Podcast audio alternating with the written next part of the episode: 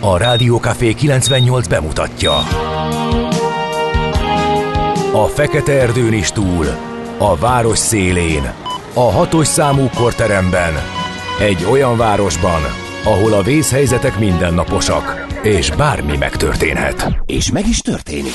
Ahol a kisbefektetők nap mint nap a tőzsdei kilengések között egyensúlyoznak, egy eséssel már is megtörténhet a baj.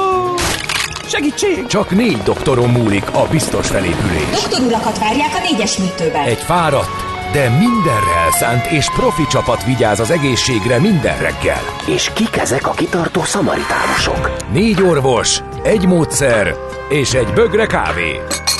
Ács Gábor, Gede Balázs, Kantor Endre és Mihálovics András. A főorvosi szobából pedig Profit professzor adja a helyes diagnózist. Humor, emberi sorsok, közönséges balesetek és profi megoldások. Néha sürgősségi, néha félig zárt osztály. A Gazdasági Muppet Show minden hétköznap reggel. Te is figyelj! Neked is írjuk a receptet! De miért? Ha nincs pénzed azért, ha megvan, akkor pedig azért. Millás reggeli. Egy kis kanállal minden reggel, és minden rendben lesz. A Millás reggeli főtámogatója a Schiller Flotta Kft.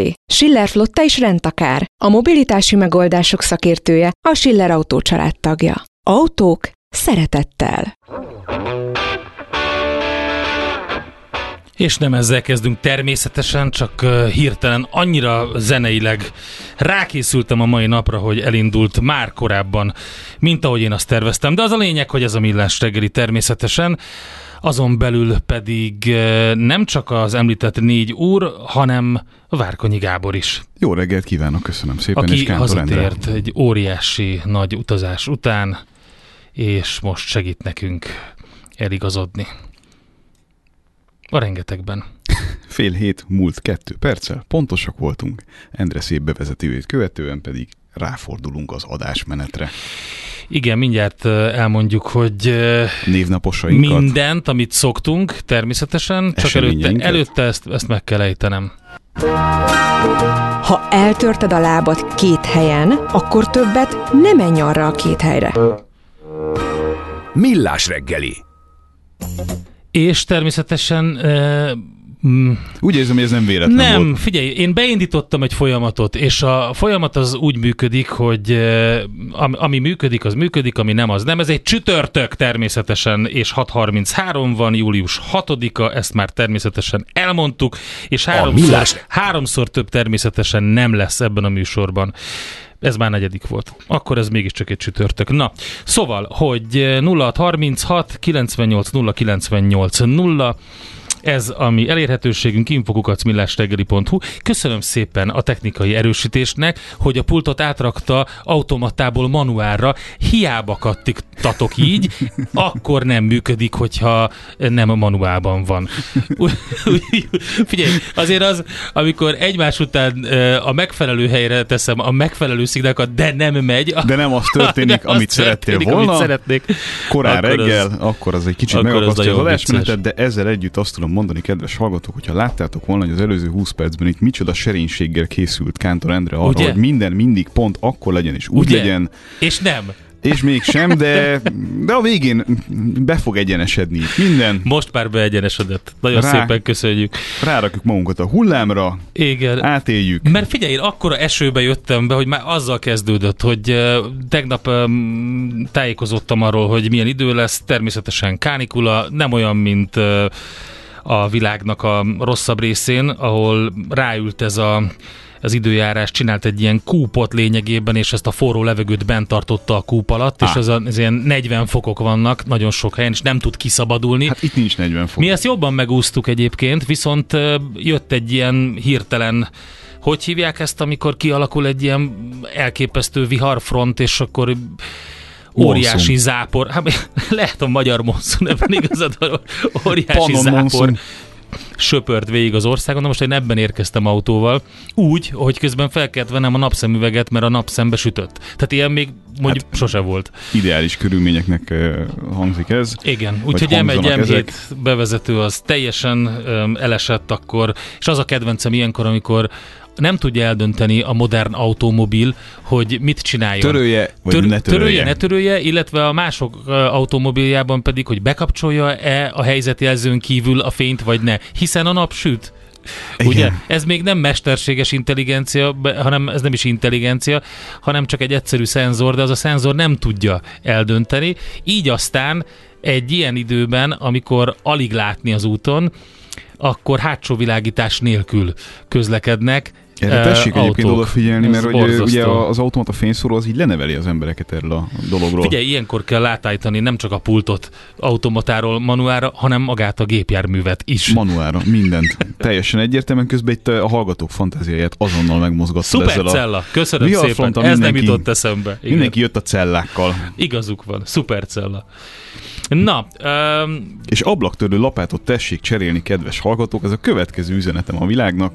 Azt Mert kell. Hogy, hát képzeld el, hogy állandóan ezzel találkozunk, hogy na, nagyon drága autókon is megspórolják ezt a dolgot, és akkor ilyen csíkosan, masszatosan, félig nem látható módon töröl a nagyon drága autón is az ablaktörlő, ami egyébként szerintem a leganachronisztikusabb alkatrésze a modern autógyártásnak, hiszen még mindig egy gumicsíkot húzunk el egy Figyelj, szélvédőn. Én az, olyan bonyolult lett ez a dolog. Ugye? Régen olyan egyszerű volt. Volt háromféle ha nagy autód volt, akkor a nagyot kellett venni, ha kis autód volt, akkor a kicsit. Most meg már vannak olyan autók, ahol már a, az első is különböző méret mind a kettő. Követhetetlen. Igen. Mennyivel egyszerű volt, amikor egy karja volt, az egy kicsit kimozdult. Figyelj, ugye? nekem volt olyan bogárhátum, amiben meg volt hagyva, bár már elektrolizálták a dolgot, de meg volt hagyva a kézi. Ne. De, az meg volt hagyva a kallantyú lent, amivel tudtad így tekerni. És akkor ő szépen, igen, és, és annak, tud, annak volt az oldalt kinyíló indexe. Aha. Az megvan? Aha. Az gyönyörű szép volt. Egyébként akartam neked mesélni a buszos fesztivált, amin voltam. Na csak, csak, egy, csak egy pici, rövid kitérő, hogy, hogy képzeld el, hogy, hogy összehoztak a Volkswagenesek egy olyan fesztivál T1 hangulatot, fesztivál? konkrétan fesztivál hangulatot T1-től a mostaniig, hogy a nagy színpadon a Fantastische Firre lehetett ropni a végén. Ist ez Dida? Pont, és letolták. Képzeld de élőben láttam a Didát. Azért az egy élmény, és utána nyomtak egy olyan drónsót, hogy én abszolút nem vagyok képbe azzal, hogy ilyenek léteznek, de amikor 3D-be kivetítik az orrod elé az égre a dolgokat drónokkal, ez, ez, ez egészen fantasztikus volt, és több tízezer ember ropta erre a dologra, nem tudom, ami 12 ezer autó érkezett szerte a világból, a legmesszebb. Azért érdekes, hogy a, az első T1-től a mostaniig, akkor az, tud, ugye nagyjából az egy tiszteletadás a, az elsőnek, a mostani, az Igen. az elektromos.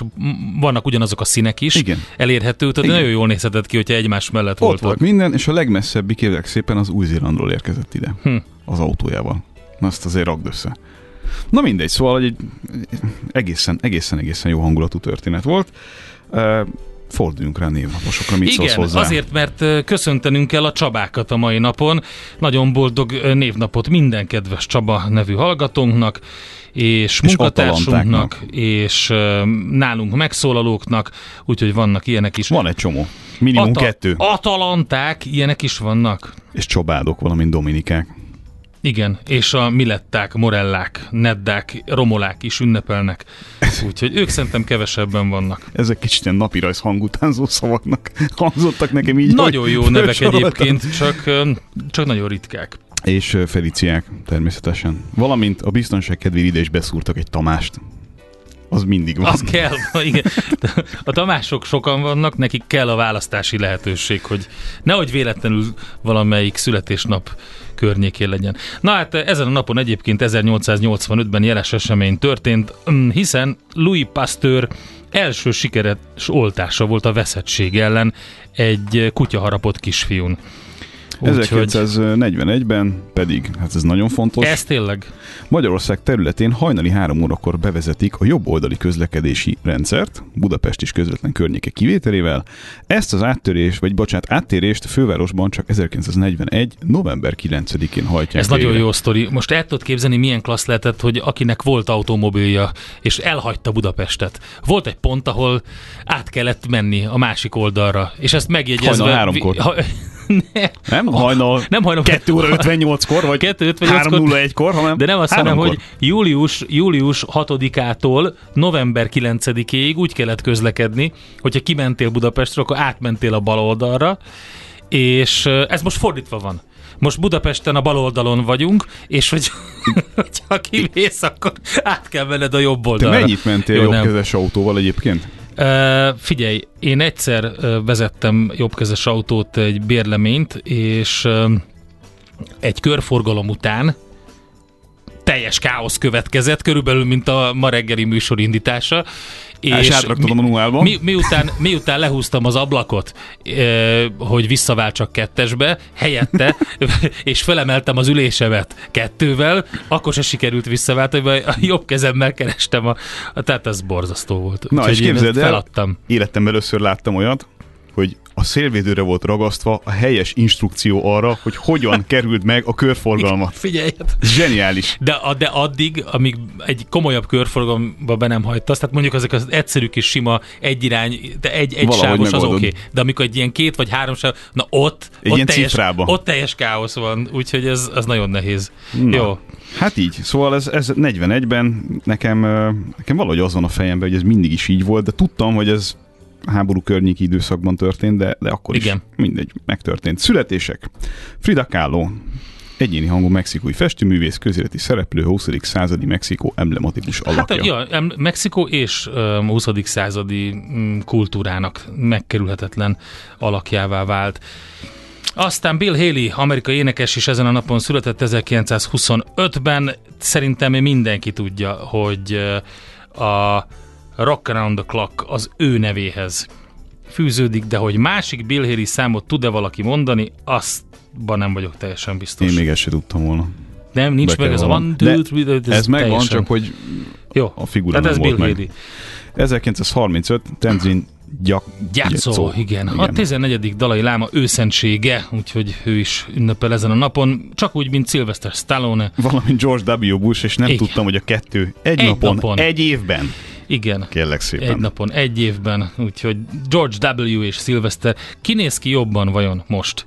Hát... Nem tudom, ezt nehéz eldönteni. Én, nagyon nehéz. Én nagyon kedvelem Stallone mester. Főleg a, a, mi az a Pusztító című film, a, hát figyelj. Zseni. A Demolition Man. Szerintem az zseni, és mindent megmondott előre. Igen. 1972 Nyári Krisztián, magyar kommunikációs szakember, könyvkiadó, író, irodalomtörténész, illetve hát az Nagyon klassz előadást tartott Nyári Krisztián arról, hogy hogy alakult ki a nemzeti konyha tudat a Gourmet Fesztiválon, úgyhogy ha nem tudom, hogy ennek van-e valahol leírata, vagy nagyon érdekes volt. Hát reméljük, biztos meg lehet tőle szerezni fél dolláros barátunk 50 Cent 1975-ben látta meg a napvilágot ezen a napon, illetve, ahogy meg is írta egyik kedves hallgató, mindjárt előkeresem az SMS-t, ma van a csók világnapja, a csók az ajkak összeérintése valamivel, a csókkal foglalkozó tudománya filematológia. Valamivel? Igen, valamivel. Ja, hát, hát végül is lehet bármit sok csókolni. Mindent, hát, igen. Te döntöd el, mit csókolsz meg. Értem. Békát, vagy a szerelmed. A Na csókolózás most... feltehetőleg tanult viselkedés több emlős állatnál is előfordul. Hm, igen. Igen, ez, igen. Ez Szerettem volna neked megmutatni mai posztunkat, a, amivel uh, tiszteletünket adtuk uh, a 50 Cent előtt, ah. 1975-ben ugye ezen a napon született. A, a, a, a, de mi lett volna, ha mondjuk nem az Egyesült Államokban látja meg a napvilágot, hanem mondjuk Indiában? Á, ugye? Igen. Úgyhogy, de természetesen ezt a humort, ezt humornak kell kezelni. Na jó, hamarosan jövünk, megnézzük, hogy mi történt a tőzsdén, de a jó időre való tekintettel egy örökzöldé váló Greta Van Fleet számmal kezdjük a mai reggelt. Ez volt a Greta Van Fleet, tehát most jelent meg új lemezük egyébként. Ha jól láttam, akkor már teljes lemez ott van, nem csak a kislemez, úgyhogy érdemes figyelni őket is, hogy merre koncerteznek. Gyorsan egy pár információ a lapokból azt mondja, hogy Nem az a kérdés, hogy elengedi a kormány az idei hiány célját, hanem hogy mikor és mennyire. Ezt a cikket lehet elolvasni a portfólión, és érdemes felkészülni, mert fogunk beszélgetni Csiki Gergelyel többek között erről is. Tehát még egyszer a legfontosabb információ benne az, hogy el fogják engedni az idei hiánycélt, a legutóbbi intézkedéseket is megpróbáljuk megbeszélni vele, hogy mit és miért csinál a kormányzat, hogy összejöjjön valami legalább a költségvetési tervekből. Te olvastál valami izgalmasat? Hát megmondom neked őszintén, hogy én még tegnap este utoljára, de azóta itt, hogy látom, változott a világ, és leginkább mhm. arra kerekedett ki a szemem most az előbb, hogy ránéztem az euró árfolyamra. Ami Volt már 380 fölött Igen. jár, uh, 381-nél aktuálisan, ami Igen. számomra az újdonság erejével hatott, mert amikor utoljára ránéztem, még valahol 373 környékén voltunk, tehát elég nagyot zuhant Igen. akkora. Igen, volt egy kis keménykedés. Túlcsordult az agglomeráció, miért vezették be érden a teljes változtatási tilalmat, és mit jelent ez a gyakorlatban, teszi fel a kérdést a g7.hu. Ezt e, már természetesen a hírt, azt mi is mondtuk, de itt jó részletesen tárgyalják azt, hogy mi történt egészen pontosan érdem. Ez a példa vajon ragadós lesz? Ezt, én ezt prognosztizáltam, hogy igen, mert már tavaly és tavaly előtt is probléma volt nagyon sok budapesti um, hát ilyen szatellit településsel, ahova lényegében aludni járnak az emberek, mert ugye kiköltözni milyen jó nem volt. feltétlenül csak ilyen, tehát az már önmagában nem, is nyilván egy... nem, de hogy ez is a leg, figyelj, a jó a közlekedés, busszal, vasúttal, öm, autóval, és könnyű bejutni a mhm. fővárosba. Öm, viszonylag nagy kiterjedésű, öm, jól lehetett telket házat venni, úgyhogy nagyon sokan költöztek oda is, de hát ugye, mint ahogy tegnap is mondtuk, öm, nagyon sok ilyen van még még Veresegyház is ilyen egyébként. A másik oldalról. A másik igen. oldalról, úgyhogy viszonylag nagy ez a kör, és vannak problémák, amik amik többek között az infrastruktúrával, vízellátással, közlekedéssel, parkolóhelyekkel, óvodával. Hát lásd ugye az ürömi Igen, környék pontosan. víz szempontjából, és, és mit gondoltok arról, hogy ez az ingatlan árakra milyen hatással lesz? Hát az az érdekes, hogy egyszerre működött a, a, az ingatlan, tehát egyszerre volt a Covid-nak ez a kihajtó ereje, Menjünk és az ingatlan áremelkedés. Most ugye pont az ellenkező van, tehát hogy valamennyire visszaálltak. És, hát nem tudom, hogy mennyire pukkan, de sokan azt mondják, hogy egy visszarendeződés van bizonyos helyeken, és a, főleg az energiaválság miatt ugye a nagy és nehezen fűthető nagy há- családi házak, amiből sok van, azoknál esett vissza. Persze. Tehát egy kicsit megállt ez, de hogyha ilyen stoppokat vezetnek be több helyen, akkor ez valószínűleg meg, megint a másik másik irányba hajtja. De hát szerintem erről fogunk sokat beszélni ingatlan rovatunkban. Um, rengeteg minden még, amit így olvasgatni lehet, de szerintem ezt hagyjuk um, Schmidt Andira, aki majd a híreket el fogja szépen mondani nekünk egy bő 8 perc múlva. Mi pedig nézzük meg, hogy, hogy mi történt a tőzsdén. Ha eltörted a lábad két helyen, akkor többet nem menj arra a két helyre. Millás reggeli Hol zárt? Hol nyit? Mi a sztori? Mit mutat a csárt? Piacok, árfolyamok, forgalom a világ vezető parketjein és Budapesten.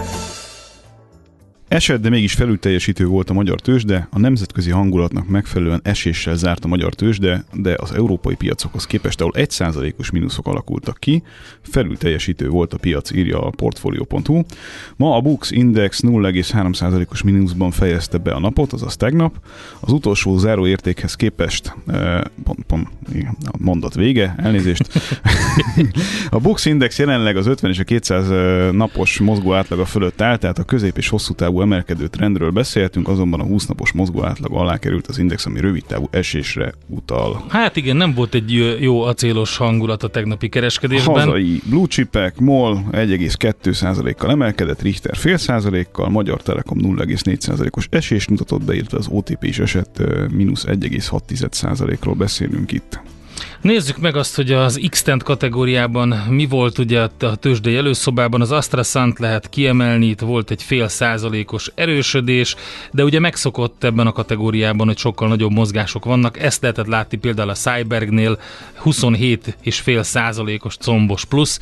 Az Ébdufer majdnem 6 százalékot esett vissza, és a nap pedig 2 százalékot nagyjából, tehát ezt lehet elmondani az x kategóriáról. Hát ami fontos, és amit említettél itt a lapszemlében is, hogy a forinttal mi történt, ez brutális, tehát átvitte tényleg a 380-as szintet az eurójegyzése. Ez ugye két hónapos mélypontot jelent a forint szempontjából. Hát sokok van erre. Egyrészt az Európai Bizottság jogállamisági jelentése, ez komoly kritikát fogalmazott meg Magyarországgal szemben. Az is, az se volt jó hír szerintem a forintnak, hogy ezt megtetézte, hogy azonnal a státusz törvény elfogadása után ezt is elkezdték vizsgálni. Nyilván ugyanebben a pakliban. De valahogy olyan, mintha ebben lenne egy ilyen szezonalitás is, nem? Tehát valahogy hát... a, nyaralás, a nyaralás beindulásának valahogy mindig köze van ahhoz, hogy éppen rossz az árfolyam. Hát lehet, hogy van korreláció, csak nem biztos, hogy okokozati nem, nem, nem, nem, nem, ezt nem is így értettem, hanem valahogy, amikor elmész nyaralni, akkor valahogy, valahogy, ja, úgy, valahogy mégis mindig igen, pont úgy jön igen, ki a dolog, hogy igen, ebben igazad számodra van. kedvezőtlen legyen. Ezt most direkt rám mondtad, tehát én számomra ez így van tényleg. Most mész nyaralni?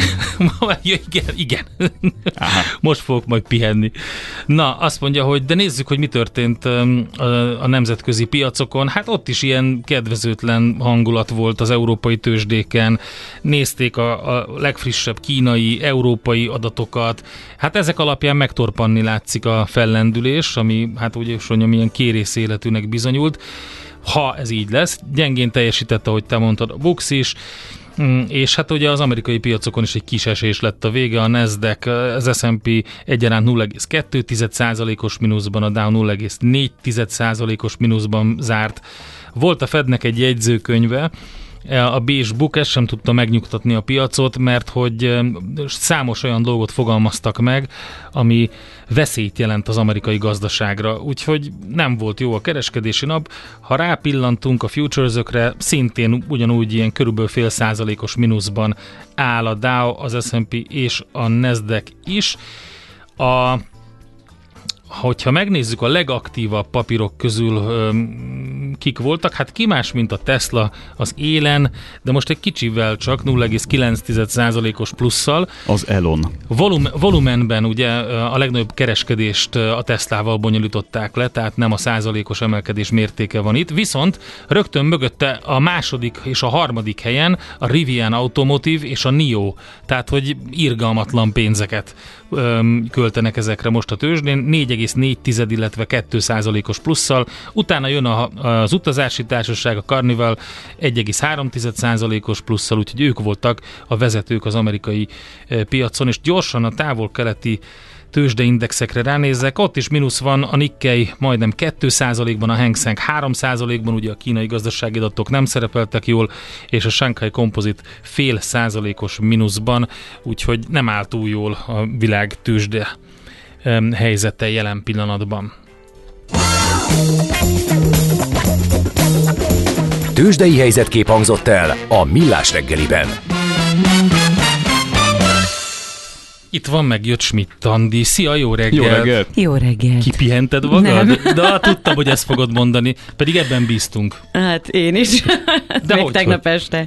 Aj. Nem tudom, talán a... Elsodort. A szelek már, mint amik Elka... kint fújtak, nem... Elkapott a gépszi. Pedig kisimultan nézel ki. Uh, tényleg? Tényleg. Oh. Igen. Pedig képzeljétek el, tegnap még ráadásul bringáztam is egy nagyot, elővettem a biciklit, mondom most bringára pattanok majd Még első alkalom. Nem, és ráadásul a rakparton kiugrott elém egy turistalány a fényképezőgépével, úgyhogy se, fékezni nem Satúfék. tudtam már. Hát satúfék volt, de elsodortam. Oh. Tehát ö, esélye nem volt. Ott szorizott szegénykém így, de gondoltam magamban, hogyha mögöttem Ez a lévő... Bemrakpart? Bemrakpart, igen. Igen, ez egy nagyon a, rossz tudod, rész. hol a, a pont a Várkert bazárnál. Igen, ez egy, az egy hát nagyon az, rossz igen. rész. De így át, átszaladt, úgy gondolta, igen. és mögöttem jött, nem annyival, mint én, sokkal gyorsabban egy airrolleres nagy darab fickó, Aha. hanem ha ő kapja el, akkor neki ott... Akkor nagyobb baj van. Na, de akkor Igen. megúsztátok, szerencsésen. Meg, hát ő szerintem nagyon bevágta egyébként magát, de nem estünk el, de én is megijedtem nagyon. Mondom, nem igaz, de nem vette el a kedvem. Folytatódik a biciklizős igen, kaland. Igen, igen, igen. Most már föl sem vittem az ötödikre, hanem len lezártam. óvatosan. Nekem így, én, én egyszer otthon hagytam valamit, gyorsan lezártam a házon belül, a földszinten a bringát. Hűlt helyét Fölmentem, valami csekket kellett befizetni, ez volt a legszebb. Azt, tehát a, a csekket utána is be kellett fizetni, csak sokkal rosszabb érzés volt. Amikor lejöttem, akkor már csak a lánc volt, a bringa nem, úgyhogy... És drága volt? Hát nem volt annyira drága, viszont nehéz volt összeszedni hozzá a dolgokat. Tehát mindent szépen lassan építettem, és akkor így a végén, amikor megvolt, és így nagyon örültem neki, akkor Ja, az egy ilyen, egy ilyen, egy ilyen custom Endre igen, bringa? Igen. Úgy, és milyen lánccal zártad le? Hát figyelj, egy viszony, tehát nem, azóta sokkal komolyabb uh-huh. láncokat használok, ilyen kryptonite lakatot, meg ehhez hasonlót, de az se volt egy egyszerű kis lánc, tehát viszonylag vastag volt, de a flex az mindent visz. Úgyhogy azt nem tudom, hogy ez hogy nem hallotta senki. Na mindegy. Hát reméljük megvan még, mert most nem azzal jöttem. Reméljük. 0636 98 0 98 0 infokukat millásreggeli.hu és a messengerünk ide lehet nekünk üzenni, jönnek a hírek Schmidt Andival, aztán jövünk vissza, lesz Budapest rovatunk, és előre vesszük futómű rovatunkat. A mai világban könnyen félrevezetnek a csodadoktorok és a hihetetlen megoldások. Az eredmény? Hája pocim marad, a fej még mindig tar, a profit meg az ablakban. De már is segítenek a legjobb orvosok. Doktor megelégedés, doktor higgadság, doktor vidámság és doktor nyugalom. Doktor úr, ennek össze-visszaver a GDP-je, a pulzusa meg egy csökkenő gyertya. Két végéről égette. Ezt visszakalapáljuk, és olyan hozamgörbénk lesz, amilyet még dr. Alonso Mózdi sem látott. Millás reggeli. A gazdasági Muppet Show. Figyelem! Fogyasztása függőséget okoz. A Millás reggeli főtámogatója a Schiller Flotta Kft. Schiller Flotta is rendtakár. A mobilitási megoldások szakértője a Schiller Autó tagja. Autók szeretettel. Jó reggelt kívánunk, ez továbbra is a Millás reggeli 7 óra 12 perc van, július 6-a, csütörtök, és Várkonyi Gábor van itt a stúdióban. Valamint Kántor Endre, celebráljuk a, a csütörtöki. Is. Igen, hát a hallgatók is természetesen a csütörtöki Millás reggeli adását celebráljuk, és előbb éppen zenét választottunk hárman. Majd valamit abból még így finomítunk, meg hogy hova kerül be, de majd csak akkor mondjuk el, hogy micsoda, amikor, ami előtt lejátszuk. Viszont vannak üzeneteink 0636 98 0 98 0, illetve infokukacmillásreggeli.hu úgyhogy ide lehetett írni nekünk. Jó reggelt, remek hírek, M3-as szinte üres, írja a bankdealer. Köszönjük szépen, ez tényleg remek. A szupercellát azt megírtátok, nagyon szépen köszönjük. Hát a gödölői héven a jobbra tarts még ma sem sikerült, írja a kedves hallgatónk. De hogy ezt én miért tudom, azt nem tudom. Mert, írja a kedves hallgató. Mert valószínűleg a jobbra tartsat valahogy megneszelte, hogy neked ez nem, ez egy ilyen beragadt, egy neuralgikus dolog. Hát én azt mondom, hogy naponta többször át kell mennem ezen az említett vonalon, mármint autóval, és a vérbe tud idegelni, hogy a Na, negyed akkor... órát kell ott állni, mert pont úgy jön el a hív, tudod. Vibert is nézd meg, légy szíves, mert ott uh, látom, hogy üzengetnek a, a Viberezők. Igen, az Óbudán 24 címet hajnali áruterítésben jobbos furgonnal megcsinálni, az nehéz lehetett, írja nekünk Gyuri.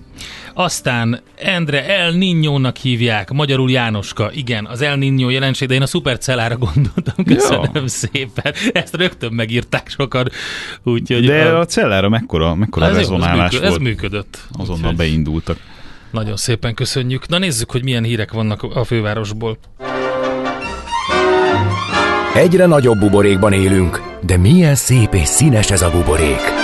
Budapest, Budapest, te csodás! Hírek, információk, események, érdekességek a fővárosból és környékéről.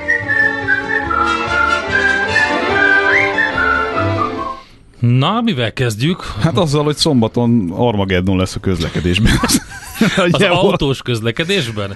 Hát, ez ugye általában azért kihat minden másra Igen. is, akárhogy is nézzük. Valaki megmondhatná egyébként, hogy miért zárják le a félbelvárost, mert én nem tudom személy szerint, és a cikkben sincs benne. Július 8-án 9 órától 12 óráig lezárják a Kárl Lutz rakpartot, a Dráva utca és a Szent István park felhajtó között. Jó, az még önmagában nem olyan nagy dráma. Viszont 11 órától, 11 óra 20 perctől egész pontosan 12 óráig az 5. és a 13. kerület idősebb Antal József rakpartot a Dráva utca és az Ötvös tér felhajtó között fogják lezárni, illetve azt mondja, hogy Jászai Maritér, Margit híd felhajtó, Margit híd, Margit körút, Szélkálmán tér, Szilágyi Erzsébet vasol, Budakeszi út útvonalat is le fogják zárni 12 óráig, tehát így délelőtt, aki mondjuk Budáról Pest irányába közlekedne ezeken a ezeken a részeken, az felejtse el, hogy ezt meg fogja tudni tenni autóval. Kitérő útvonalakat meg szerintem, hát, hogyha valaki jót akar magának, akkor ilyen messzi köröket fog rajzolni a képzeletbeli térképen mert hogy szombaton lezárás van. Aki meg tudja, hogy ez miért van, az írja meg nekünk, mert arról itt nem szólnak a Szerintem hírek. több rendezvény is lesz, ami, ami miatt ez történik. Valószínűleg nem egy rendezvény, de múltkor ugye a hárlisok miatt kellett lezárni jó az sok területet. Volt? Nem voltam itthon, az mennyire volt Hú, dráma? figyelj, um, nem tudom, nem, nem dráma, ezt én nem mondanám így, inkább azon gondolkodik el az ember, hogy Most 2000... így a közlekedési szempontból ér, Közlekedési kérdezem, hogy... szempontból szerintem ezt lehet, ezt meg lehet oldani. Most végigvonulnak, és ennyi, tehát most arra időszakosan. Utána történt egy jó pár motoros baleset, nem figyeltek oda egy pár, az, stb. De az előtte volt, nem? Igen, amikor jöttek, meg sok volt. És jó. nagyon sokan voltak. Igen. A világ minden részéről. Viszont az, hogy, hogy hogy is mondjam, tehát én ott a helyszínen kim voltam egy koncerten, és az érdekelt, és hogy, hogy milyen. Nem, az rendben volt, hanem hogy 2023-ban, tehát valószínűleg az utolsókat rúgják az ilyen jellegű fesztiválok, attól függetlenül, mert figyelj, Miért? azért, hát azért, mert valahogy ez így belvárosban ezeket a 2000-es, meg ilyen 1005-ös mocikat így megpengetik néha, egy-egy kövér gázfröccsel kibocsátanak három tonna CO2-t, ez már nem annyira divatos. És ezzel valószínűleg, valószínűleg ugye ezt így városban, ahol arra töre, olyan törekvések vannak minden szempontból, hogy hogyan zöldítsük, hogyan tegyük jobbá a levegő minőségét, ez nem, nem annyira menő szerintem. Úgyhogy ennek, ennek valószínűleg leáldozott ezeknek, illetve hogyha nem, akkor meg lehet őket szervezni olyan helyen, ahol nem él, mit tudom én, két és fél millió ember, és utána azt nem szívja be, vagy nem tüdőzi le. Tehát ugye ez mindig egy döntés kérdése. Mm, én szerintem nem, tudom, nem, nem olyan menő. Engem az annyira nem zavar, hogyha ez szök évente egyszer megtörténik. Igen, ahogy ezt, ezt megbeszéltük, hogy ez kb. olyan, mint a rep, repcsis dolog. Hangos, az hangos. nagy kibocsátása van, ennek ez is, ez is hangos. Hát ezt is ki lehet bírni, hát nagyváros azért Figyelj, ezzel jár. Nem azt mondom, hogy nem lehet kibírni, mondom, én a helyszínre is elmentem, csak ezt így megállapítottam magamban, hogy az ilyen jellegű rendezvényeknek valószínűleg a leáldozott, ha csak ugye nem a Mad Max szenárió jön, mert hogyha az jön, akkor meg még több ilyen lesz. Na. És ö... mennek kannákkal. Most bárki megveheti otthonra a láncít kandellábereit. Na ez az. Elárverezik a felújított Lánchíd díszes utcai villanyoszlopait, a legdrágább lámpatest kikiáltás jár 1,1 millió forint, a legolcsóbbé pedig 675 ezer forint plusz áfa, az nagyon fontos. Ugyan utóbbi rövid és díszítés, vagy igen, díszítés hiányos kandelláber. Hát akkor már ha már 675 ezer plusz áfáért, vagy egy-egy ér plusz áfáért tudod megvenni, akkor vedd azt, amiben minden benne van, az a kikiáltási jár. De most akkor az hogy van? Ott maradnak a láncidon a kandeláberek, és kapsz egy plakettet rá, hogy ez a Várkonyi Gábor lámpája, és neki lehet akkor támaszkodni, fotózni, vagy hazaviheted? Én úgy gondolom, hogy Kántor ezt hazaviheti. Ú, na látod? 1,1 plusz áfáért, és utána leírhatja az áfát a cégébe, az úgy lenne az igazi, és mint annó, ugye a 90-es években. A kertbe, vagy Igen. nálunk a teraszra, és akkor... De az menő. Az nagyon menő. És közben még vannak újdonságok a Budapest Go applikációban, mert hogy most már elérhető a csoportos 24 órás jegy, a kerékpárbérlet és a kutyabérlet is. Talán ez nagyon fontos azoknak, akik gyakran utaznak a kis kedvencükkel együtt. Világosíts már föl, arra külön kell jegyet venni? Igen, mindenre kell mindig külön jegyet venni mindenhol. Ilyen kis kutyára is mondjuk? Hát figyelj, Vagy van valami méret megkötés? Azt nem tudom. Akik Én ebben nem, tök művetlen vagyok, mert tudom. nincs házi állatom. De Én hogy... azt tudom, hogy a piktogrammában ott van az USB kutya, tehát az azt jelenti, hogy akkor azt nem, azt nem láttad még? Mi az az USB kutya? Vannak ezek a nagyon klassz ilyen félreértelmezések, hogy a különböző piktogramokat hogyan lehet félreértelmezni, és van egy ilyen kutya piktogram, ami, ami azt hivatott kifejezni, hogy, hogy szájkosarat kell rakni a kutyára, és úgy néz ki, mint hogy egy ilyen USB ah. lenne a kutyára ráragasztva az órára, tehát szájkosárral kell, nem tudom, hogy van-e méretkorlátozás, valószínűleg ezeket a kis táskában hordozható kis cicákat, kiskutyákat, ezeket nem érinti, hanem ami saját lábán közlekedik. De például a bicajt azt biztos, hogy érinti, a vonat is és a a BKV is, úgyhogy az applikációt most frissült egy csomó olyan dologgal, ami ezt teszi lehetővé, és mondom, a 24 órás csoportos jegy is már benne van, úgyhogy ez nagyon klassz. Ez a városnézéshez egyébként ez nagyon jó, ezzel jár a legjobban akár család is, hogyha ezzel közlekedik, úgyhogy ezek voltak a budapesti információk. Közben írta kedves hallgatónk. Hogy Teréz... hordozóban nem kell. Na tessék, hordozóban Vagy a, nem másikra kell gondolt egy Terézvárosiként, Igen? mondom, a hangszennyezés iszonyat volt a Hárli találkozókor, négy napig berektek 0-24-ben, az kellemetlen. Igen. Na jó, ha van még ehhez hasonló öm, észrevétel, óhaj, sóhaj, akkor küldjétek. Nekünk a Gellért hegy a Himalája. A Millás reggeli fővárosi és agglomerációs infóbuborékja hangzott el. A műszer neked egy fal, a garázs egy szentély. A sebről a váltó jut az eszedbe. Zavar, ha valaki ellel mondja a rükvercet? Akkor neked való a futómű, a millás reggeli autóipari rovata. Hírek, eladások, új modellek, autós élet, Kressz. Na hát beszéljünk erről a hírről, ami ha, talán nagyon fontos azért abban a szempontból, hogy az ügynek lehet hatása a hazai gyártásra és folyamatokra is.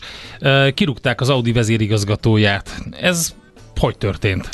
Hát kérlek szépen ez úgy történt, hogy a 2020 áprilisa óta volt Markus Duisman az Audi vezérigazgatója, és mint ahogy általában, amikor a Volkswagen csoportról bármit mesélek, akkor így bele vonódik egy ilyen trónokharca, uh-huh. politikai vonal, stb. Tehát hát olyan... jó, de most van, most lett vége annak a pernek, ami ugye az előző vezérnek a büntetéséről szól. Ennek ez semmi köze ilyen szempontból. Biztos? Tehát, semmi, Mert semmi, hogy semmi. én hallgatom a német sajtót, mármint főleg a rádión keresztül, és ott ott napokon keresztül az ment, hogy az a büntetés, meg az az egész, amivel végül is meg, tehát megúszta. konkrétan megúszta, Persze, minden, most mindenki ezt mondja. Nagyjából lehetett tudni. Oké. Okay. Tehát De nincs nem, köze? Nincs, nincs, nincs, nincs. A, a, a, szóval, hogy az az alapvető probléma, hogy a dízel botrány óta 17 IT tag változott uh-huh. 6-7 év alatt. Az nagyon-nagyon sok. Tehát uh-huh. nagyon nagy a jövésmenés az Audinál. Erről egyszer egy pár hónappal ezelőtt beszéltünk, hogy van egy ilyen vezetői válság alapvetően, és van egy modelloffenzíva, ami készül, 2025-től nagyjából két tucat modell szinte havi bontásban fog jönni, ami azért rá is fér az Audi-ra, mert 5 és fél éves az átlag kora az a modellpalettájuknak, ami azért jóval öregebb, mint a két német konkurensének. És hát Markus Duisman nem igazán hozta azokat az eredményeket, amiket vártak tőle, és Oliver Blume, aki ugye Herbert Dísz utódja, és egy Porsche ember, és belső nevelés, és mindent megpróbál díszteleníteni a Volkswagen koncernen belül, ami, ami csak lehetséges. Hát ő nem feltétlen volt felhőtlen viszonyban egy egykori BMW-ssel, akit Herbert Dísz hozott oda. Uh-huh. Tehát gyakorlatilag olyan, mint hogyha egy aktivizálta volna magát a cég immunrendszere, és ezeket a külső jövevényeket, ezeket így lerázta volna magáról a, a cégen belül. Egyszerűen az a helyzet, hogy olyan dolgokat kellett volna mostanra elérnie már Markus Duismannnak, amik hát közel sem teljesültek. Van probléma a kínai piacon, van probléma modellbevezetésekkel, a Q5-ös Audi méretű és Porsche-val együtt készített elektromos SUV, aminek nagyjából mostanra kéne piacra lépnie, az még legalább egy, de inkább másfél évig késni fog ez részben köszönhető annak idézőjelben, hogy a szoftver problémákat, amiket rábíztak, és egyébként még Herbert Dísz bízta rá, nem tudták megoldani, tehát gyűltek, gyűltek a problémák. A Handelsblatt írt két héttel ezelőtt egy cikket arról, hogy Markus Duisman eléggé ingatag székben ül az Audi vezéreként, miközben egyébként nem sokkal ezelőtt még az is benne volt a pakliban, hogy ő lesz a koncernvezér, alapvetően erre erre húzta fel a karrierjét, meg hát sok olyan erősen PC kijelentése volt, ami azért az autóipari menedzsereket cégen belül, meg az autórajongókat nem cégen belül egy kicsit kiakasztotta, tehát az autómentes vasárnap propagálása, meg a németországi szent szabad autópálya, hogy mondjam, Fizetősítétele? Nem fizetősítétele, hanem korlátozott tétele. Ja, a sebességkorlátozás? Igen, Aha. Tehát ezek azért nem azok a dolgok, amiket egy autórajongó egy, egy szeretett márka vezérétől szeretne hallgatni, meg az főleg nem, hogy a zöldekkel szimpatizál.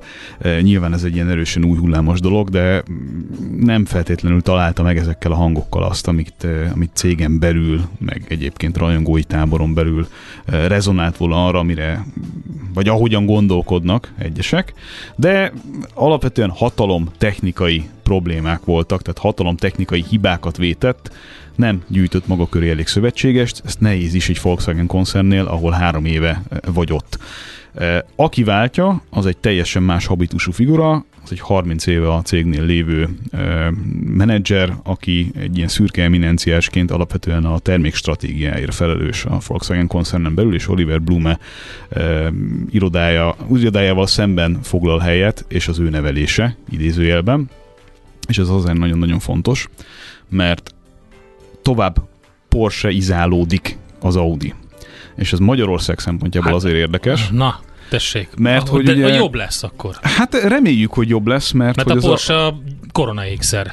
Természetesen. És az Audi, mint prémium márka abban a helyzetben van, hogy tovább közeledik a Porsche-hoz technológiailag, és távolodik el egyébként a Volkswagen-től technológiailag, viszont ez autonómia kérdéseket vet föl, tehát mennyire mennyire urai saját maguknak, saját költésüknek, saját termékfejlesztésüknek. Van például egy olyan ö, problematika idézőjelben, ö, ami arról szól, hogy vannak Audi fejlesztések, amiket lényegében a végén állítottak le, utolsó pillanatban is húztak át Porsche platformokra a koncernen belül, ezáltal nyilván rengeteg időt és pénzt veszítve összességében, meg, meg, meg termékek forgalomba helyezésének elhúzódását veszélyeztetve, Azért, mert, mert utolsó pillanatban úgy döntöttek, meg úgy gondolták, hogy, hogy a Porsche vezetésével közelebb fognak tudni kerülni ahhoz az önmaguknak felállított célház, hogy elektrifikáció szempontjából a konkurencia előtt járjanak. Ami azért egy picit ellentmondásos, mert relatíve kevés tisztán elektromos termékük van, akár a BMW-hez, akár a Mercedeshez képest is. Viszont ez fog változni másfél-két éven belül, amit már nem fog megérni ugye Markus Dussmann, mert hogy mire ezek a modellek ki fognak jönni, mire ez a kb. 20 modell ki fog jönni, addigra ő már nem lesz a cégnél. Szeptember 1-től Gernot Döllner veszi át a cég vezetését, és nagyon-nagyon-nagyon reménykedem abban, hogy ez egyébként egyúttal azzal is fog járni, hogy Audiba, hogy Győrben nem csak Audit és ugye most már Cuprát fognak csinálni, hanem remélhetőleg még valami Porsche terméket is. Oh. A magyar Porsche. Presztis szempontból. Hát ugye van olyan autó, amit összeszerelnek eh, Németországon kívül, és eh, van köze a Porschehoz. Ugye északi szomszédunknál a Touareggel együtt uh-huh. a mhm. Cayenne az, ami, ami összeszerelés szempontjából készül, és mondjuk nagyon jó lenne, hogyha Győrben akár fejlesztési szinten, akár motorgyártási szinten, akár valamilyen modell szintjén, vagy valami elektrifikált autó szintjén eh, ide tudnánk hozni valamit, hiszen a magyar gyár az eléggé versenyképes. A belső tenderek kiírása kapcsán. Mert hogy ugye Győrben azért nem összeszerelés folyik alapvetően, hanem termékfejlesztés ától zéig, a koncern egyéb márkáinak is. És ugye ezt a vonalat akarják erősíteni Győrben, ami nyilván a, a, a gyár kihasználtságát tovább növelni, Ugyanakkor az Audinál eleve egy feszültség az, hogy Ingolstadtban és Neckarsulmban, a két nagy Audi gyárban, hát kapacitás, túl, eh, túl kapacitások vannak egész pontosan, amiket valahogyan be kell tudni tömni, tehát feladatot kell tudni adni ezeknek a gyáraknak, és nyilván az üzemi tanács tagjai azok eléggé tudnak blokkolni, vagy fölemelni valakit menedzseri pozícióban, ezt megint csak egy ilyen hatalomtechnikai és politikai játszma a Volkswagen koncernen belül. Ha jóban vagy az üzemi tanácsnak a, a megfelelő képviselőivel, akkor te, mint menedzser sokkal nagyobb bizalmat élvezel a teljes foglalkoztatói körben, tehát sokkal könnyebben át tudsz vinni dolgokat. Ha nem, akkor meg lehetsz te akármilyen jó stratéga, meg akármilyen jó cégvezető, egyszerűen blokkolni fogják a dolgaidnak a nagy részét. Ez lett igazából egyébként Herbert Dísznek a veszte. Ez volt az az a, az a pont, ami, amit egyszerűen kívülről jöve nem lehet végigcsinálni Európa legnagyobb autógyártóján, meg a világ második legjobb, második legnagyobb autógyártóján gyakorlatilag. Nem lehet a, az üzemi tanács feje fölött eldönteni dolgokat úgy, hogy egyszer csak egy sajtóinterjúban jelentett be, hogy egyébként úgy néhány hát, tízzer munkahelyre ott lehet, Ott vannak a szürke szükség. eminenciások, és ő nekik, ha valami nem tetszik, akkor neked akkor, reszeltek. Akkor neked reszeltek, és egyébként az, hogy kirakták három év után, kicsit több mint három év után Markus Dussmant, az nagyon jó, jól jelzi azt is, hogy mindentől függetlenül, ha nem hozod az eredményeket, pláne egy ilyen fontos pozícióban, mint amivel ő rendelkezett, akkor mindenféle szentimentalizmus nélkül, de egyszerűen lapátra leszel téve. Ami alapvetően egyébként jó, amennyire én olvastam, hallottam. Hát neki nem jó, de... Neki nem jó, viszont, viszont az akik Audi... Nem, akik nem szerették, azok örülnek. Az Audi előjárói azért alapvetően ö, szerintem fellélegeztek, legalábbis ilyen hangokat lehetett hallani, meg olvasni a német sajtóban, arról nem beszélve, hogy a különböző fórumokban szintén örültek. Pont az említett okok miatt Hát jó, figyelj, rajongók. meglátjuk akkor, hogy milyen hatása lesz ez a hazai gyártásra úgyhogy Markus Duisman elbocsátásáról van szó, tehát a Volkswagen csoport június 29-én tartott egy felügyelőbizottsági ülést, azután bejelentették, hogy a vállalat elbocsátja a vezérigazgatót. Erről beszélgettünk. Jön most nem sokára egy pár promóció után a heti alapozó rovatunk, amelyben Gyurcsik Attilával, az Akkord Alapkezelő ZRT vezérigazgatójával beszélgetünk. Románia a kanyarban előz minket, tesszük fel a kérdést. Hol van ilyenkor Mihálovics gazda? Most már ugye ez a dumája, hogy érjük utol Romániát. Hát igen, reméljük. Most leparkolunk, de jövő héten megint indexelünk és kanyarodunk, előzünk és tolatunk a Millás reggeli autós rovatában. Futómű. Élet négy keréken. Megfelelő alapozás nélkül semmit nem lehet jól megépíteni. Kerüld el az alaptalan döntéseket. Ne építs ferde pénztornyot. Támogasd meg tudásodat a Millás reggeli heti alapozójával. És ahogy beharangoztuk korábban, itt is van velünk a stúdióban Gyurcsik Attila, az Akkord Alapkezelő ZRT vezérigazgatója. Szervusz, jó reggelt! Jó reggelt kívánok, sziasztok! Jó reggelt! Na hát van ez a jó kis történet, ugye, azzal viccelődtünk, hogy utol kell érni Ausztriát, közben jött Románia, megelőzött minket, és most már Romániát kell utolérni, vagy visszaelőzni. Mi történik? Majd legalábbis meg kell próbálni kanyarban előzni ismételten. Hát szerintem Románia nagyon érdekes sztorivá vált az elmúlt években. Ugye az elmúlt, nem, az elmúlt években valójában az elmúlt tíz évben egy nagyon komoly konvergenciát csináltak a románok. Az utóbbi elmúlt pár év meg azért izgalmas, mert mert maguk a románok egyébként energetikai szempontból sokkal függetlenebbek, mint Magyarország, tehát ennek az előzésnek, amire az előbb utaltál, a, a legfőbb oka az az, hogy ők mondjuk földgáz tekintetében ilyen 80-90 százalékig önellátóak, és mondjuk áram tekintetében pedig teljesen önellátóak. Tehát, hogy energetikában ők teljesen más utálnak, sőt a régióban is kiemelkedő a, a pozíciójuk. Ez miből tevődik össze? Főleg a villamosenergia. A villamosenergiában ugye, a, a, ami nagyon érdekes, hogy 25% az vízenergia, és ugye részben most azért jöttem egyébként, hogy kicsit megelőzem a, a, a, a sztorinak a lényegét, hogy pont a tegnapi napon zárult ennek a, ez egy, egy darab vállalat ez a vízenergia uh-huh. cég egyébként, hidroelektrikának hívják, és ennek a cégnek a tőzsdére hozatali folyamata az a tegnap, tegnap zárult. Ez maga a tőkepiaci kibocsátás, ez egy 2 milliárd eurós tőkepiaci kibocsátás volt, és maga a céges a 20%-át hozták a tőzsdére, tehát gyors fejszámolással ki lehet számolni, ez egy 10 milliárd eurót érő vállalat.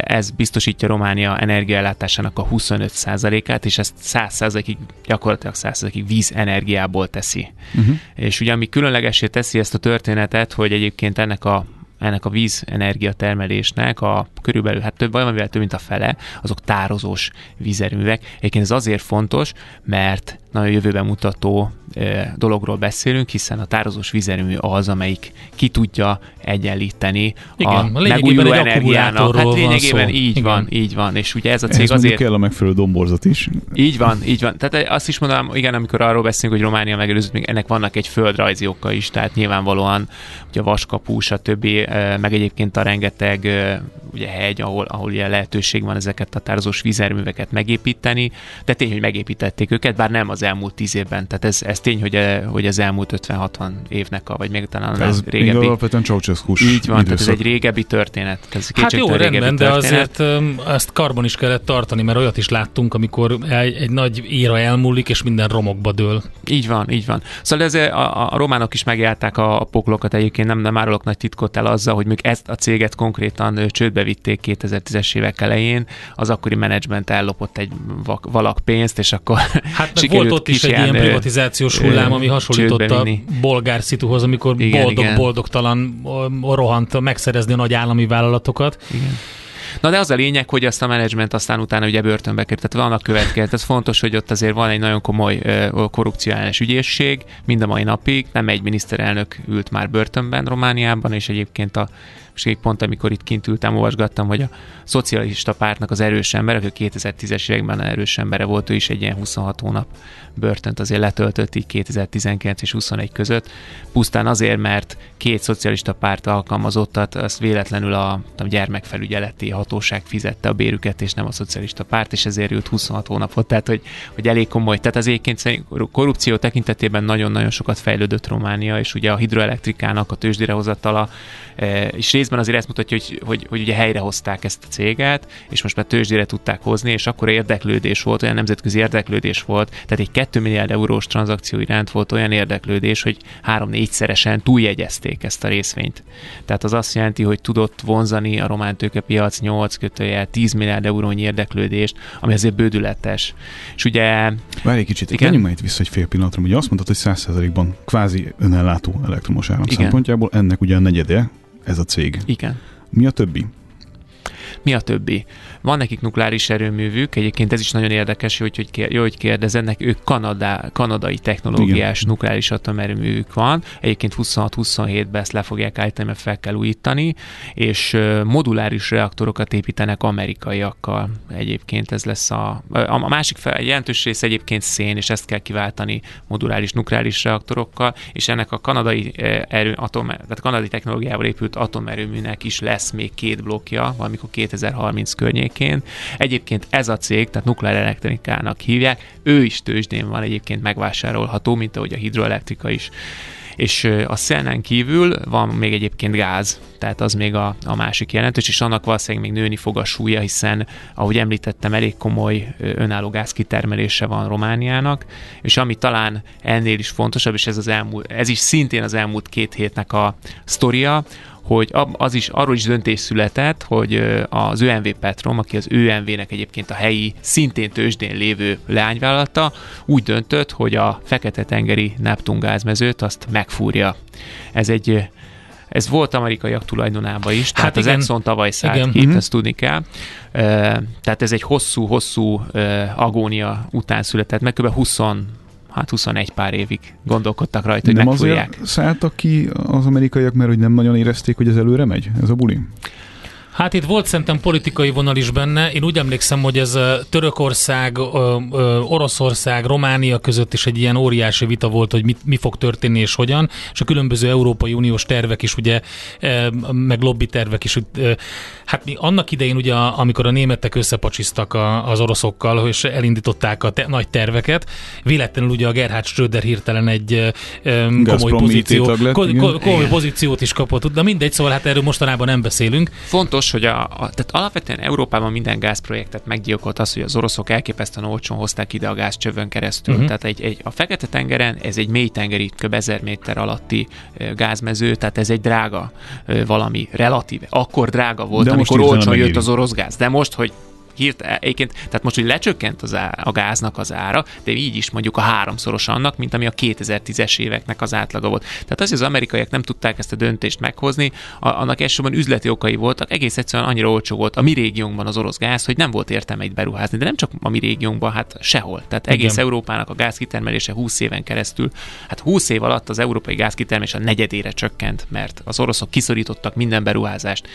De egyébként az, szerintem, szerintem az amerikaiak azért szálltak ki, mert ugye nyilván az, a román parlament akadályozta ennek a projektnek az elindulását. Ugye ez egy torta, egy gázkitermelés, az mindig egy torta, mindig van adózás, hogy ki mennyit kap, és végül ezt úgy oldották fel ezt a problémát, hogy egy szintén tőzsdén lévő, de a román állam tő, többségi tulajdonában lévő vállalat, a Romgáz nevű cég vásárolta ki egyébként az Exxont, és így a román rész valójában e, megnőtt, és akkor hirtelen a parlament is úgy gondolta, hogy akkor el kell fogadni azt a törvényt, ami mellett már olyan adóstruktúra alakul ki, ami mellett egyébként érdemes megvalósítani ezt a beruházást. Tehát, hogy azért itt nyilván ez egy sok összetevős történet volt, és emellé jött az, hogy egyébként közben meg tízszerezett a gázára. Tehát, hogy most épp négyszerezett ahhoz képest. Meg de hát hogy, a jelentősége igen. is megnőtt, ugye szintén a leg, egyik fontos kiegyenlítő energiahordozó, úgyhogy abszolút. Van. És akkor ezzel a, ezzel a mixel, amiben gyakorlatilag egy, egy nagyobb mozgásterük van alakítani akár a saját energiájuk árát is lehet arra következtetni, hogy van ipari szempontból előnyük beruházás oda csalogatásra? Tehát abszolút, egy... abszolút.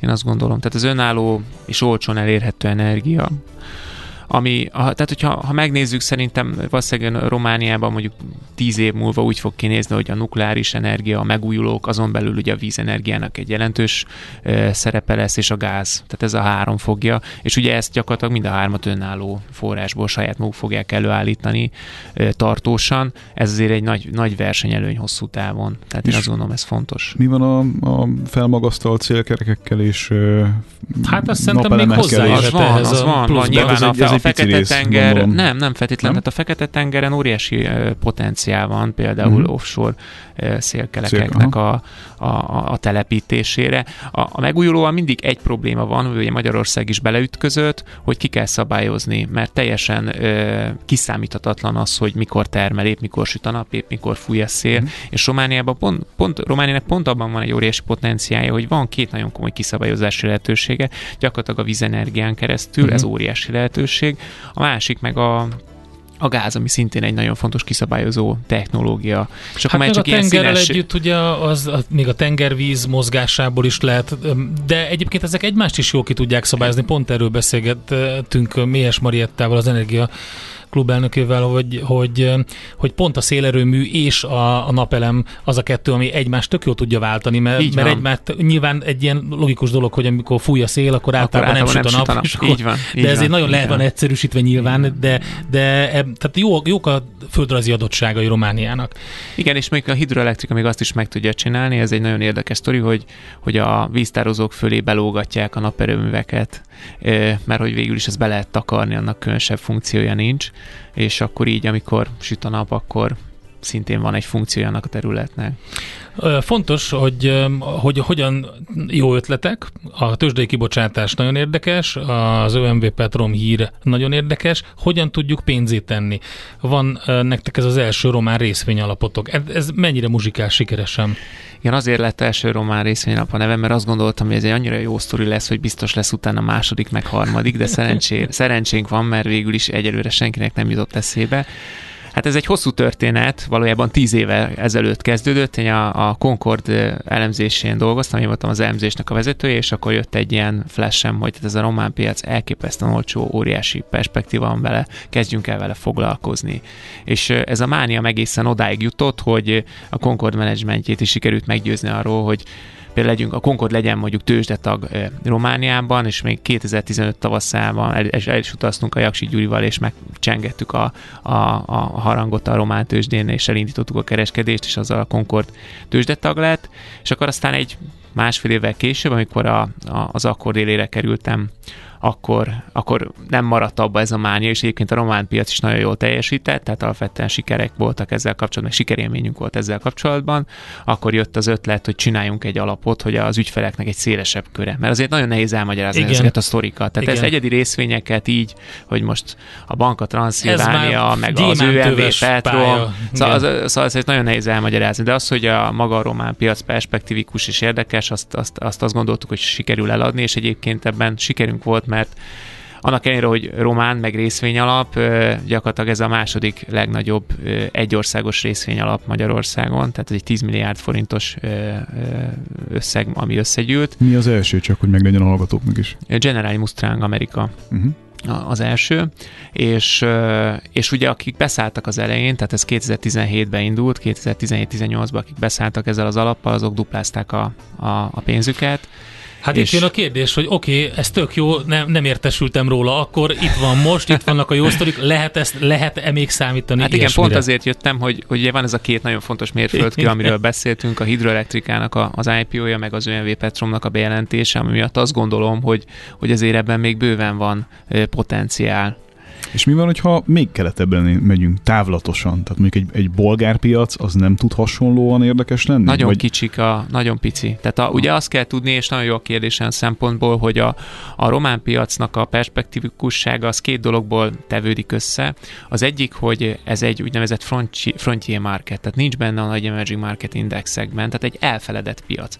Annak ellenére, hogy elfeledett piac valójában nagy. Tehát itt nagy vállalatok vannak, tehát a hidroelektrika az egy nagy vállalat, tehát ez a 10 milliárd euró, ez egy óriási méret, tehát ez, ez összehasonlítható bármelyik magyar ezt, céggel. Ezt akartam kérdezni, az energetikai piacon mondjuk, hogy ezt kontextusba helyeznénk európai szinten, ez egy középméretű? Hát ez egy középméretű, egy... de a mi régiónkban egy nagy méretű. Aha, aha, Tehát ez egy nagy méretű vállalat. Talán ilyen pék, uh, Orlen méretű, vagy? Hát annál azért kisebb, annál de, kisebb, de, de, azért nagy, de azért uh-huh. összességében nagy.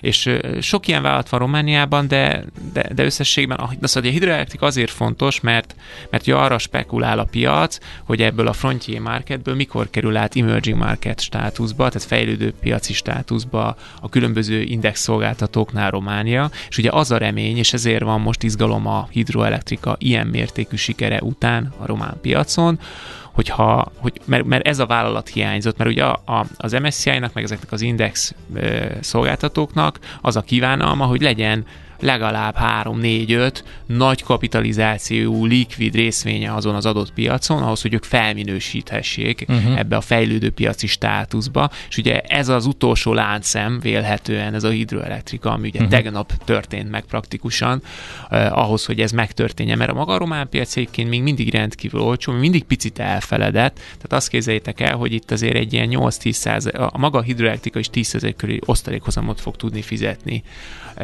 mind a mellett, hogy óriási perspektíva. De ez egy jövőben mutató vállalat, és zöld energia, abszolút. ESG kompatibilis. Tehát egy, na, egy abszolút Igen. jó sztori, tehát a, a jövőnek ez a vállalat fog kelleni, ez biztos, tehát ezt tudjuk. És, és na hát ez a vállalat hiányzott, ez ott kvázi az utolsó láncem, de nagyon sok hasonló vállalat van a román tőzsdén, hogy említettem a, ezt a, a nukleár elektrikát, de nagyon sok bank, egyéb cég van, ahol, ahol ilyen 8-10 százalék körüli osztalékhozamok érhetők ami egyfajta indikáció arra, hogy ez a piac alapvetően olcsó még mindig. Itt innovációügyileg hogy állunk? Mert hogy ahogy így ezt elmeséled, nekem felsejlik egy olyan kép, hogy van egy jó adottságokkal rendelkező és meglévő infrastruktúrával rendelkező nagyvállalat, ami okosan és ügyesen kihasználja az adottságokat, de mi ebben a, vagy van-e ebben egyáltalán olyan plusz, ami mondjuk vagy innovációból, vagy valami olyan adaptáló képességből adódó versenyképességi előny, amit mondjuk ők ki tudnak használni, amitől mondjuk még érdekesebb lehet a dolog. Szerintem van, a román gazdaságban igen, de a tőzsdén kevésbé. Uh-huh. Tehát ugye itt, de ez Európára is jellemző egyébként, tehát ez, ez nagyon érdekes kérdés egyébként, hogy, hogy Európának a részvényindexei, meg a részvénypiacai többnyire hagyományos vállalatokból állnak. Tehát szokták ezt mondani, hogy Európa leggazdagabb embere táskákat gyárt, Amerika leggazdagabb emberei meg a mesterséges intelligenciában Igen. fektetnek, meg elektromos autókat készítenek, ugye? Tehát, hát hogy... ezért gondoljuk azt, hogy ez egy skanzen, amiben élünk. tehát, hogy, hogy, hogy, tehát, hogy nem, ez a tőzsdén nem látszik. Tehát például a, a románoknak van ez az iPath nevű tőzsdén lévő, de a NASDAQ-on lévő egyébként jól menő IT vállalkozása. Tehát, hogy vannak vannak igenis jól menő román IT cégek, de ezek jellemzően nem tőzsdén vannak. Egy kivételt tudok talán említeni, ami valamennyire informatikai jellegű, az a Digi egyébként. Na igen, tényleg. Ami olyan szempontból érdekes, hogy bár ugye Magyarországról Magyarország kivonultak. egy érdekes történet, az, az mindegy, hagyjuk. Magyarországról ugye kivonultak, de egyébként abból a pénzből, amit a magyar leányvállalat eladásából szereztek, abból például Spanyolországban és Portugáliában terjeszkednek, mm-hmm. méghozzá optikai hálózatokat építenek ki, meg mobil szolgáltatót építenek. Tehát, hogy ilyen szempontból egy innovatív cég. Hát jó, figyeljük akkor a, ezeket a cégeket is, meg a, az Akkord első román részvény alapját is. Nagyon érdekes sztori volt. Köszönjük szépen, hogy eljöttél és elmondtad ezeket. Köszönöm, Köszönöm szépen a lehetőséget. Um, Gyurcsik Attilával beszélgettünk, az Akkord Alapkezelő ZRT vezérigazgatójával a román lehetőségekről, befektetési lehetőségekről, meg hát egyébként arról, hogy mi történik Romániában, nagyon előre mutató dolgokat lehet látni. A Millás reggeli heti alapozó rovata hangzott el. Helyez döntéseidet megfelelő alapokra. Akkor Gábor, légy szíves, a kedves hallgatók ezt kérték, légy szíves, egy terpeszállást vegyél fel, jó? Várjál, mit mondtak a hallgatók, szeretnék. Hogy megvan-e nekem a nyárslágere, arra gondolsz? Igen, terpeszállás, megvan, igen, és akkor ebbe, tudod, hogy kell beleülni a terpezbe? Az egy jó gyakorlat úgy. Ezt a pozíciót, amikor jó mélyen beleültél, ezt így tartsad kérlek Lehúzom szépen. Tartsad, és a következő szám erejéig végig tartsad, mert ez a nyár slágere. I saw a cute fluff ball